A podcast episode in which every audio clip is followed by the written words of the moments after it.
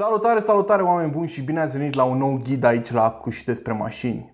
Am văzut că în ultimele două videouri pe care le-am postat, mulți dintre voi mi-ați cerut să vorbesc despre un anumit brand.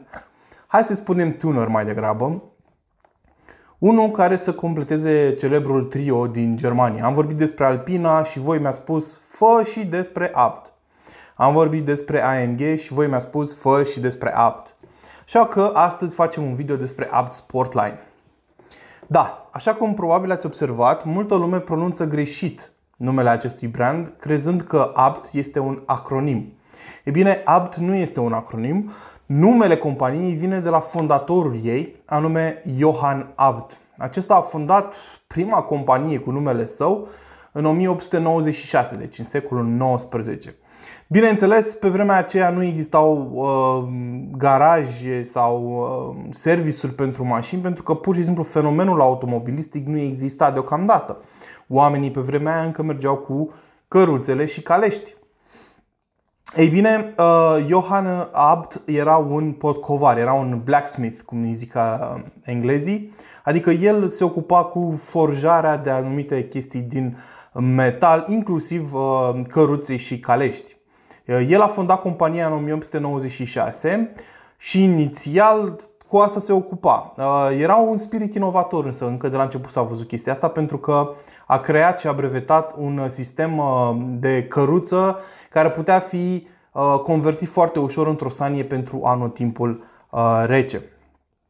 De-a lungul timpului însă el a văzut că mașinile cresc în popularitate iar în 1920 a început să lucreze chiar cu Uh, August Horst. Uh, Horch este un nume cunoscut pentru mulți dintre voi care sunteți fani Audi pentru că el este cel practic care a fondat compania ce ulterior avea să ajungă cunoscută drept Audi. La început avea alt nume, dar voi vorbi despre asta uh, în alt video. Pe măsură ce mașinile începeau să fie din ce în ce mai cunoscute, compania a început să treacă de la um, furnizarea de calești și căruțe și de crearea acestora, a început să treacă treptat spre mașini și în 1920 deja avea un garaj. Apoi a venit al doilea război mondial care bineînțeles a pus foarte multe companii pe pauză.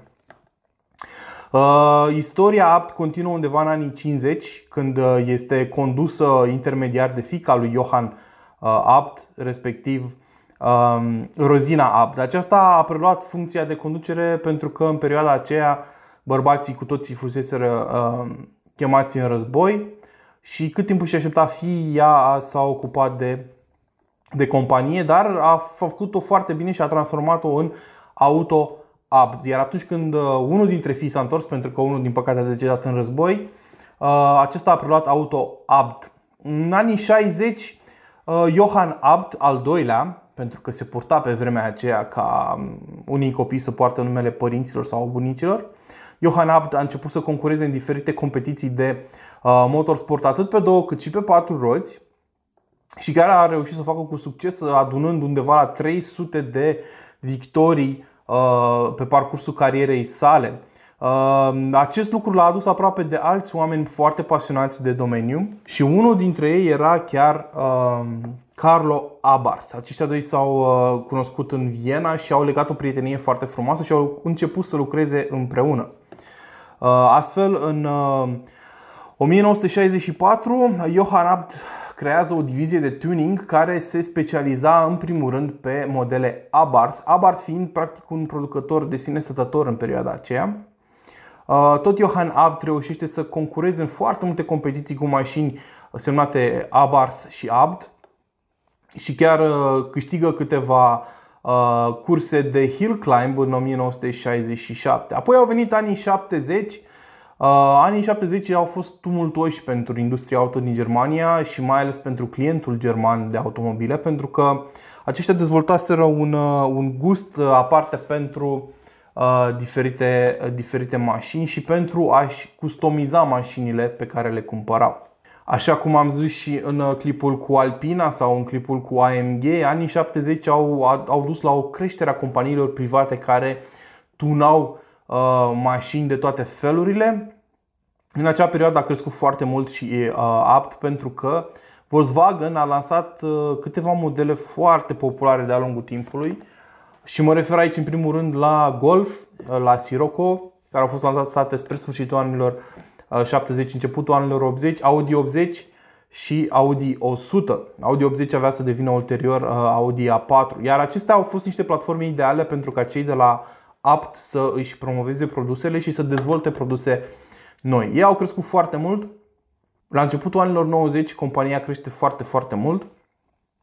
Asta pentru că uh, fiul lui Johann Abt al doilea, Christian Abt, reușește să câștige diferite competiții de motorsport la volanul mașinilor tunate de Abt. Acesta a reușit să câștige titlul în Formula 2 și în Formula 3 uh, în 1992, făcând-o cu mașini semnate Abt, ceva foarte important care a dus la creșterea și mai puternică a popularității brandului și a afacerii per total. Aceștia au ajuns să aibă undeva la 200 de angajați în anii 90. Spre sfârșitul anilor 90, uh, Abt începe să-și dezvolte propriile mașini pentru diverse competiții, bineînțeles, bazate pe uh, mașini în principal din grupul VAG, mai ales Audi. Uh, aceștia Uh, creează în anii 90 kituri ECU, kituri aerodinamice, suspensii diferite, frâne diferite, uh, componente mai ușoare decât cele standard și așa mai departe și încep să înglobeze destul de mult know-how în uh, mașinile de stradă. Până la urmă, motoul celor de la Apt este luat de pe circuit și pus pe stradă, în traducere liberă. În anii 2000, Apt începe să concureze și în DTM, Uh, acolo dă piept cu concurența cerbă de la Mercedes, BMW, Opel uh, într-o perioadă. În anii, fix la începutul anilor 2000, în 2002, aceștia reușesc să câștige primul titlu cu Audi TT RS, apoi câștigă al doilea titlu în 2004 și în 2007, 2008 și 2009 au o serie foarte bună în care uh, Audi reușește să câștige cu divizia Abt Sportline, câștigă 3 titluri consecutive Uh, cu ajutorul șoferilor uh, Matias Ekstrom și uh, Timo Scheider. Timo Scheider chiar a reușit să câștige back-to-back titluri în 2008 și 2009, o performanță chiar foarte, foarte impresionantă. Ei bine, în ziua de azi, Abt Sportline este unul dintre cei mai importanți tuneri care lucrează cu Audi. Unii spun că e tunerul lor de casă. Au o relație foarte strânsă și reușesc să dezvolte uh, niște produse de foarte bună calitate pentru, pentru Audi în special, dar și pentru alte mașini din grupul uh, VAG. În ziua de azi, Abt Sportline este implicat în Formula E, care este considerat de mulți din industrie de viitorul competițiilor cu uh, uh, motor. Dar aici vorbim de motoare electrice. Chiar Abt Sportline a reușit să câștige în 2017 primul titlu de Formula E o, o, o performanță impresionantă, aș putea spune, și chiar și în ziua de azi se descurcă foarte bine în această, acest nou tip de competiție.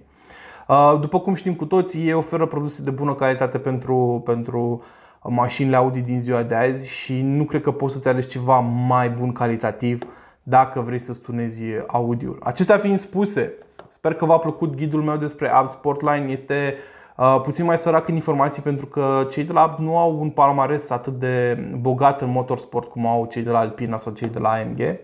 Uh, dar cred că au o istorie foarte, foarte interesantă uh, chiar și așa. Nu uitați de like, share, subscribe, nu uitați să dați join canalului să facem o familie foarte, foarte mare aici și până data viitoare aveți grijă de voi și stați în casă.